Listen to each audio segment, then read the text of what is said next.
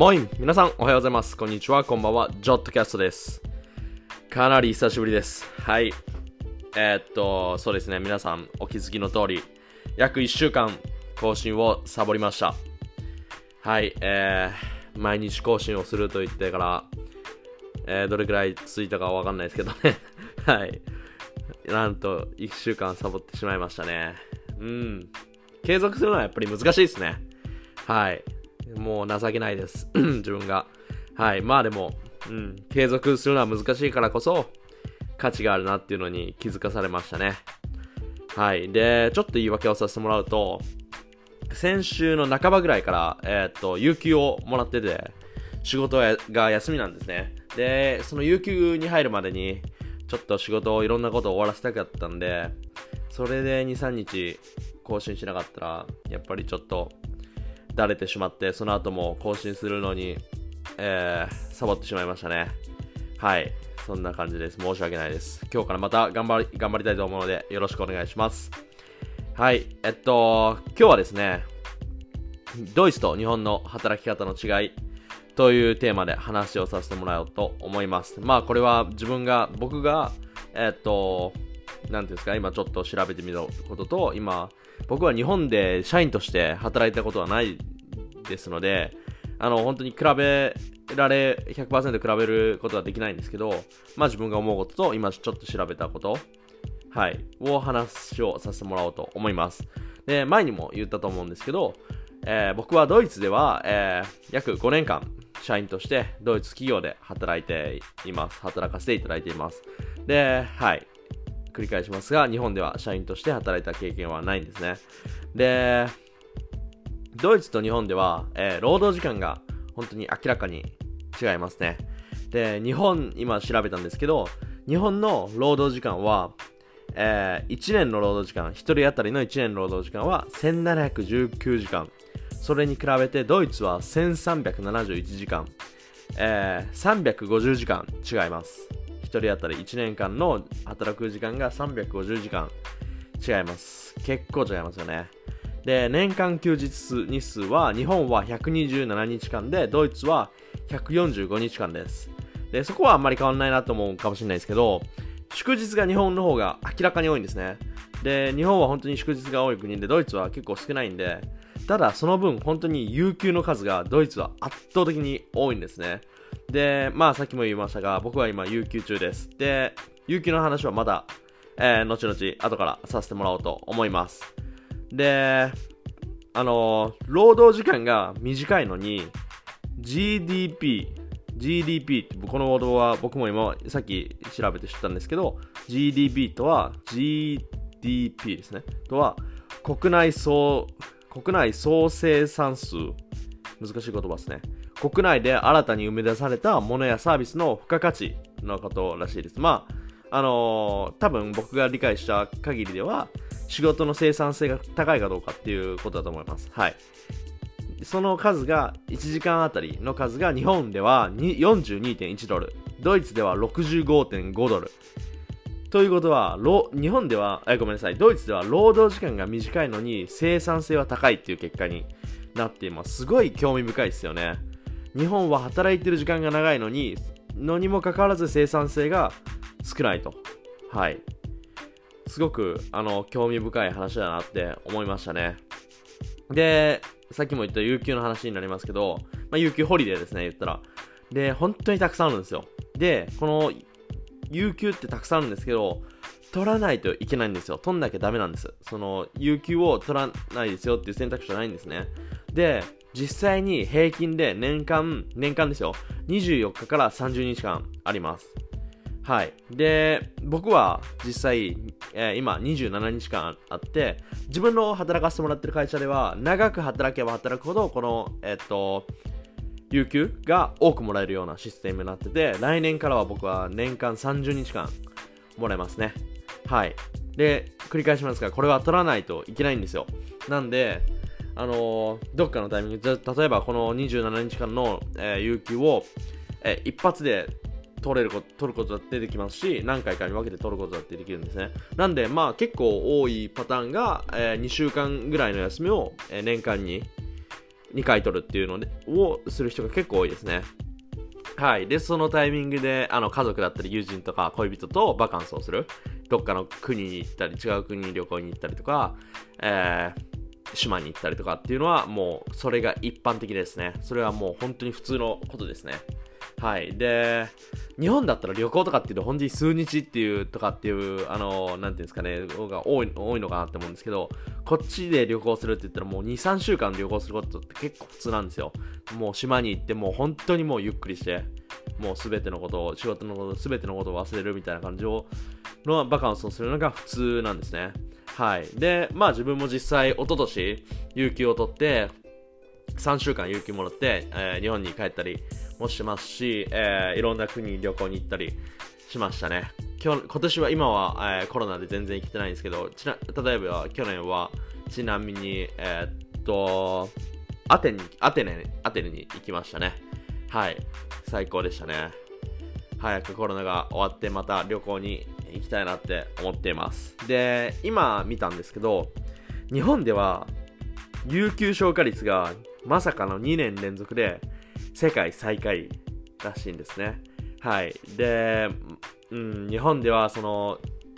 これはメンタル的な問題ですよね。精神的な問題で仕事を休んで周りに迷惑をかけたくないっていう罪悪感がこの結果を生んでるんじゃないかって思いますね。で、あとあの日本では病気とかで休む場合も有給として扱う会社が多いらしいんですね。これ僕読んで正直びっくりしましたね。はい。で、なぜかというとドイツでは病気として病気で休んだ場合それが有給としてカウントされないんですよ。で、えー、病院とかお医者さんに行くと普通に普通の風邪なら、えー、大体普通に大体いっしゅうかんぶんの病欠届をもらって休めるんですね。で、それはさっきも言った通り有給にカウントされなくて、でその休んでる間もう普通に給料は出ます。全く普通に。はい。なんでもう普通に仮病することだって当たり前にありますし、病院とかお医者さんに行ったらいっしゅうかんぶんとかにしゅうかんぶんとかもうあのゆもうほとんど多分僕はあんまりあの病院とか行ったか行かないんでわかんないですけど、言ったらもうもらえるんで、はい、病欠届をもらって休めることだって普通にできます。はい。で、そしてドイツでは税金が高いため病院とかお医者さんに行って診察してもらうこととかあの治療をしてもらうことにお金が一切かかんないんですよ。病院ただなんですよ。あの税金が高い税金が高くて保険で全部払われるんで病院がただなんですよ。だから、えー、本当に多くの人が、あのー、ちょっと仕事めんどくせえなとかって思った時に、えー、すぐ病院とかに仮病とか使って病院とかに行って、えー、いっしゅうかん仕事休んでとかにしゅうかん仕事休んでとかそういうのはもう普通に当たり前にあります。とかあの会社に不満だったりとか、えー、上司にマネージャーに不満がある人とかにも、えっと、休むとかそういう仮病を作って休むとかっていうのは本当に当たり前にありますね。で、あの前にも言わせてもらいましたが、僕は一応マネージャーとしてあの管理職させていただいているので、はい、これこういうこともしょっちゅうあるんですけど、うん、僕が思うにあのこの仮病とか、まあ、本当に病気にかかる人は本当にいるんで、それはもちろんあの病気にかかるっていうのには本当にねあの何ともできないんですけど、やっぱり仮病を使う人っていうのはいまして、でそのそれを使って休むかどうかっていうのはあの、まあ、自分が思うにそのマネージャーのマネージャー力にもマネージメント力にもかかってるんじゃないかなって思うんですね。っていうのはあの不満だったらやっぱり仕事休もうって思うじゃないですか。ただ不満じゃなくてあの仕事は楽しいとかあのマネージャー彼とあの働くのが好きとかって思ってもらってたらあのこういう数も少なくなると僕は思ってるので、はい、そういうことを常に意識して従業員とはあの接しさせてもらっていますね。で、はい、まあ自分で言うのもなんですけど、自分のあの担当させている地域のとこはあの結構その病欠の数が少ないのかなって思います。はい。で、日曜日ですね。日曜日はドイツは仕事をしません。ドイツ人は全くほとんど全くって言ってわかんないです言っているのかわかんないですけど、ほとんど仕事しないです。で、まあ前にもこれも言ったと思うんですけど、日曜日はドイツはドイツ全国はほとんどの店は閉まってます。開いてるのはもうえっとガソリンスタンドぐらいですね。はい、えっとスーパーとかも全部閉まってますね。服屋さんとかも。はい、にあの日曜日は仕事をしないで家族と過ごす日っていうのがもう決まってるん で, でそれで国は回ってるんですごいですよね。はい。で残業とかももうほとんどないです。もう一概に言っていいか分かんないですけど、うん、ないのが当たり前ですよね。日本ほど絶対にないと思います。で基本的には基本的にですよ基本的には結果が見られるんで、あのー、働いてる時間とかは正直評価されることはほとんどないと思うんですね。なんで、あのー、彼はいつも残業してるから、あのー、頑張ってるなとかそういう評価のされ方とかはもうないんですね。で逆に短い時間でいい成果を出すことがあの評価につながると僕は思いますね。はい。で、うん。で、日本ではあの就業時間になってもう上司より先に帰上司より先に帰れないとか話を聞いたことはあるんですけど、あの日本で働いてる友達とかにねそういう話を聞いた時にもびっくりしましたね。もう謎でしかないですよね。はい。意味があの自分がやることが全部終わってんのに上司が帰れないと帰れない。あの自分が変えられないっていうのはちょっと本当に謎でしかないですね。もうドイツでごねん働かせてるもらってる自分からすると。はい。であのドイツでは上下関係とかもうほとんどないんですよ。全くないですね。であのもう上司が部下とかっていうそういう言い方もなくて、上司が部下とかっていう言葉を使ってる時点でその名前の中に上とか上と下っていう感じが入っちゃってるんで、もう僕もそれからとしてどうのか、どうなのかなって思うんですけど、あの部下の従業員の人が上の人に何かを言うのは普通ですし、あの関係性とかはほとんどあの変わんないですね。変わってるのはその役割だったりとか仕事の内容が違うだけで、あの上下関係とかほとんどなくて、あのやることをやったら周りが働いていようがあの働いていようがあのそうではなかろうが基本的に帰るのが普通ですね。はい。でもう結構ドライなんですよね、そういうのって。彼がまだ働いてるからあの自分はまだ残ろうとかってそういうのは、うん、基本的にはないと思います。まあね、チーム全員であのこれを終わらせないとダメとかってそういうのはまた違うかもしれないですけど、基本的にはそういうのはあんまりないですね。なんで長時間働いて、まあ、頑張ってますよみたいなそういうアピールは全く正直言ってドイツでは通用しませんね。で逆に残業ばかりしてると悪いイメージを持たれるなって思います。自分もあの従業員があの残業しないかとかっていうチェックはよくあのしなきゃいけないんですけど、そういうのを見ると残業してる人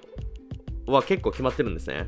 でそういう人見るとちょっと大丈夫かなって、仕事を片付けるのが遅すぎるんじゃないかなって逆に心配になっちゃいますね。はい。であとは転職は、えー、日本よりも転職は盛んに行われると思います。まあ最近は日本でもあの新卒で入った会社であの定年まで迎える定年まで働くというケースは減っているとは思いますが、えー、ドイツ人ではドイツ、ドイツ人はあのさっき、さっきも言った通り結構ドライなため、あの少しでも合わなかったりとかあの少しでも不満があったりとかするとすぐに転職先を探したりとか、もっといい勤め先があのないかなとか探しとか多いのかなっていう感じはしますね。なんでもうこの会社でずっと働こうとかっていう考えの人はあんまり多くない、日本ほど多くないのかなって思います。であとはあの子持ちの従業員への配慮も素晴らしいんですね。うん、日本だと子育てとあの仕事の両立は少し難しいのかなっていう感じはするんですけど、ドイツはえ子持ちの人が仕事できるような環境が本当にしっかり整ってるんですよ。ドイツではあの専業主婦が本当に日本に比べて少なくて、あの女性でもあの仕事を続けていくのが普通で、あの結婚して妊娠してあの出産したら退職というコースをたどる必要はもうほとんどないですね。であのー、それは妊娠中と出産後のよんかげつかんの間は従業員クビ、その従業員をあの出産した、えー、妊娠した従業員をクビにするのは法律で禁止されてるんですよ。でまあ僕が働かせてもらってる会社ではあの妊娠が確認された瞬間から産休に入ります。そこからもう仕事を来なくていいんですね。でもちろん給料は入ってきます。ひゃくパーセント は多分入ってこないと思うんですけど、えー、ごめんなさい、この数字は確かじゃないんですけど はちじゅっパーセント 以上 はちじゅうごパーセント ぐらいは入ってくると思います。はい。であの出産後のはっしゅうかんまでは産休で、えー、それに加えて母親または父親父親もえー、っとさん級取れるんですよ。はい、これはさん級って言わないのかな。これはあのー、育児休暇って言って父親も取ることができます。でふたりで合計してにじゅうよんかげつなんで、例えば父親と母親両方でいちねんずつ取ることができるんですね。で最初のじゅうよんかげつは、えー、収入のさんぶんのに、これは全部のお金じゃなくて、まあ、はちこれも、はい、そうですね、さんぶんのにに値するお金が入ってくるっていう仕組みがありますね。で、先ほど言った通り、あの、男性でも子供の世話をするし、あの、資格っていうのがありますので、男性にもちゃんと、あの、育休が与えられるっていう素晴らしい制度はありますね。はい。で、これらの制度をね、あの、利用して、ドイツの女性たちは、あの、出産後も元の現場に復帰して、仕事を続けてる人が本当に多いですね。自分の実際に働かせてもらってる会社でも本当に、あのー、出産した人とかがあのまた帰ってくるっていうケースで、そういう本当に従業員も本当に多いですね。で、気になる平均年収、気になるところだと思うんですけど、まあこれはやっぱりもう物価とかもちょっとね、あの一緒ではないんで言い難いんですけど、日本の平均年収は、去年の平均年収はよんひゃくさんじゅうろくまんえんらしいです。でドイツの、えー、平均年収はよんひゃくごじゅうまんえん、はい、ほとんど変わらないですね。ドイツのがちょっと多いぐらいで、この数字はよんひゃくごじゅうまんえんっていう、この数字は、これはあのあくまでパートとか全ての、あのー、職域を含めた額らしいです。よんひゃくごじゅうまんで、フルタイムのフルタイムで働いてる人の平均だけ見るとろっぴゃくまんえんらしいです。と見ると結構日本より、うん、高く高いですよね。はい、こんな感じですかね。うん、まあこのように本当にドイツでは労働者としてあの働く場合、ものすごい本当にたくさんのメリットがあるんですね。で、あの雇われの労働者はもう本当に神対応ですよね。はい、もう本当に素晴らしい制度が整ってて、あの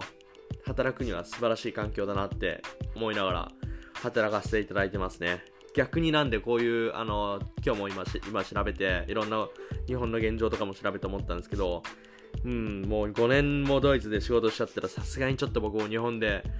はい、あの労働者として仕事できる自信はないですね。はい、正直言って、はい、まあでも逆にドイツではあの労働者があのに対しての仕組みがこんなに整ってるんで、逆にあの経営する側、経営者はあの結構苦労する仕組みなのかなって思いますね。はい、そんな感じです。今日は久しぶりに更新させてもらいました。はい、ここからまたね、できるだけ毎日更新していきたいと思います。はい、久しぶりに今日もここまで聞いていただきありがとうございました。今日も最高の一日にしてください。チャオチャオ。